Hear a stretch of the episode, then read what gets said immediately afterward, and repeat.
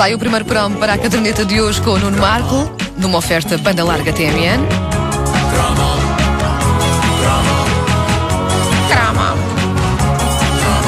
Eu tenho medo que o Nuno Marco agora se arme em Daniel Oliveira e me ponha aqui a chorar.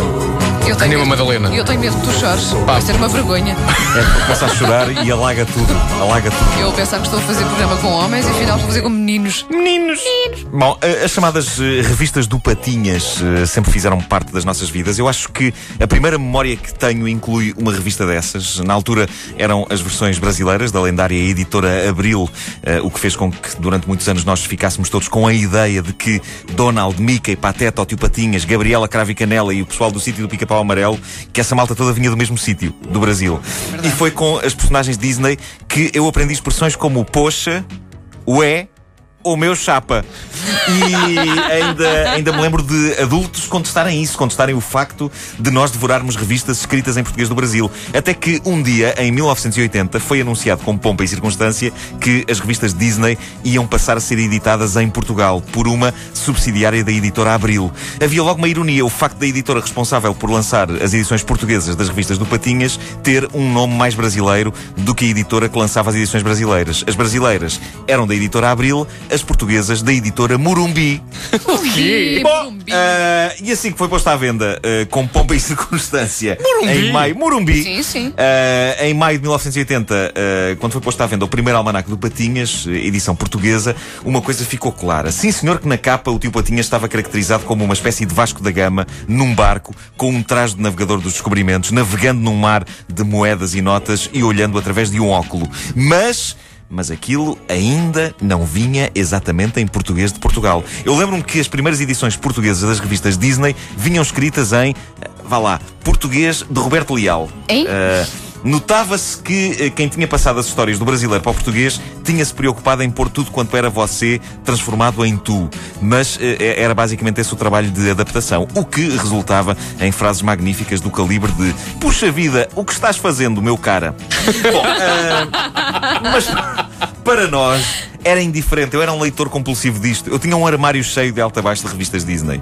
E em 1986, eh, a ligação entre as revistas Disney e a RTP deu origem a um dos programas mais bombásticos da nossa juventude, o Clube Amigos Disney. Mas atenção que o Clube Amigos Disney era mais do que um programa. O Clube Amigos Disney era toda uma filosofia de vida. Era quase uma religião, era quase uma seita. E apesar de eu na altura eh, já ter para aí 15 anos e de já estar a olhar para outro tipo de interesse, miúdas nomeadamente, a verdade é que, como esse outro tipo de interesse não olhava muito para mim, eu, eu aderi ao Clube Amigos Disney. Eu aderi.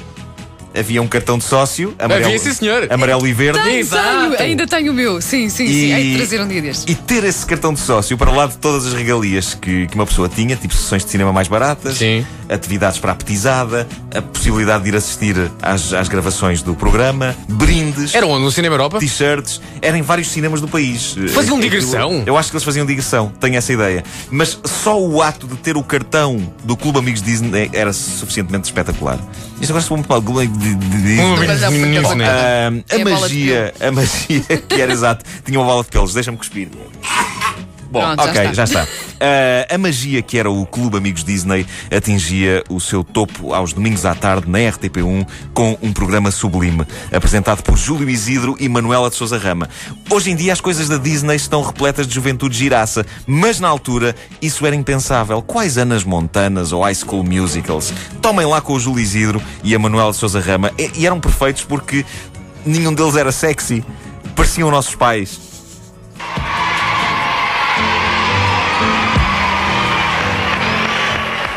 Pesquisado ao rubro? Olá, boa tarde a todos. Como disse o nosso locutor, é tempo de arraial. Estamos quase na véspera de Santo António e a noite em que Lisboa é mais lisboeta do que nunca.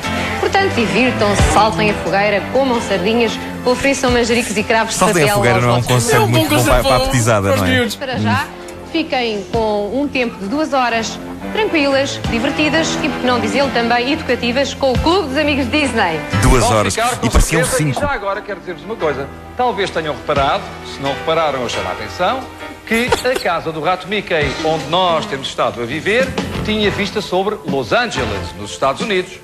Mas nós mudámos a casa para Lisboa e agora, na época dos Santos Populares, temos uma lindíssima vista sobre a nossa cidade, Lisboa. Quero Magnífico! dizer-vos que um dia destes, mais... Ora bem, o programa. Este, o este programa... um miúdo lá atrás. Põe lá isso outra vez para ver Los Angeles, pá! Lisboa já eu conheço. O programa era, era tão sublime que tornava o domingo à tarde, eh, não só. O domingo não era só à tarde, era o domingo todo tornava-se suportável, mas eh, tra- tornava-se também um dia que apetecia que chegasse. Apesar de ser o dia trágico que ficava na véspera de segunda-feira e do doloroso regresso à escola. E era ainda por cima o programa que antecedia mais um episódio do Night Rider, o Justiceiro. Exatamente. Um petis nessa altura podia perfeitamente não se levantar de frente da televisão o domingo inteiro, a não ser para fazer xixi. Aquilo é que eram domingos. E o programa tinha tudo o que uma criança podia desejar. Tinha desenhos animados, tinha telefilmes, tinha passatempos divertidos. Agora o Tio Patinhas. Para o Tio Patinhas é o quantos são uma série de revistas Disney. Quantas revistas estão ali? 25, 28 ou 30 revistas? 30.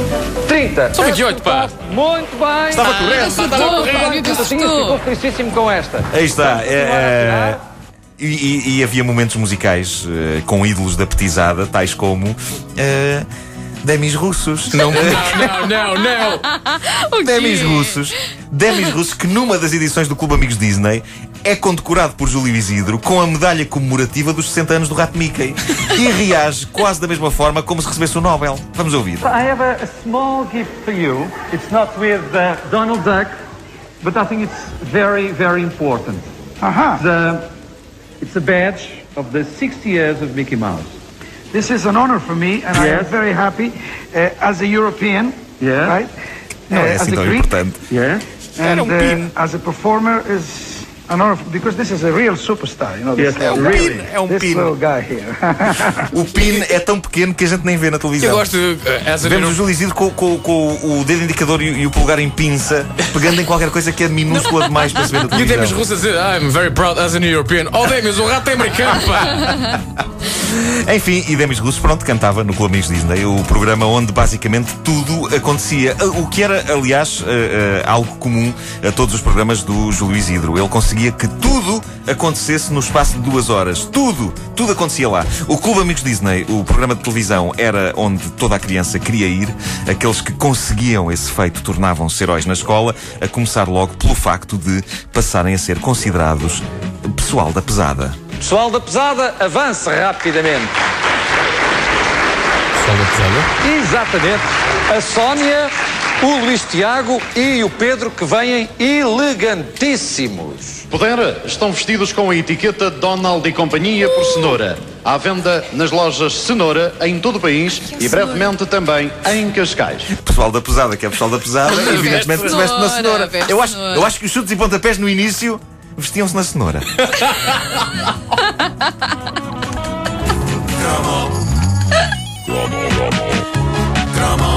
Também gosto particularmente do pessoal da pesada. Luís Tiago. É claramente um nome de pessoal da pesada. A caderneta de cromos é patrocinada pela Banda Larga TMN.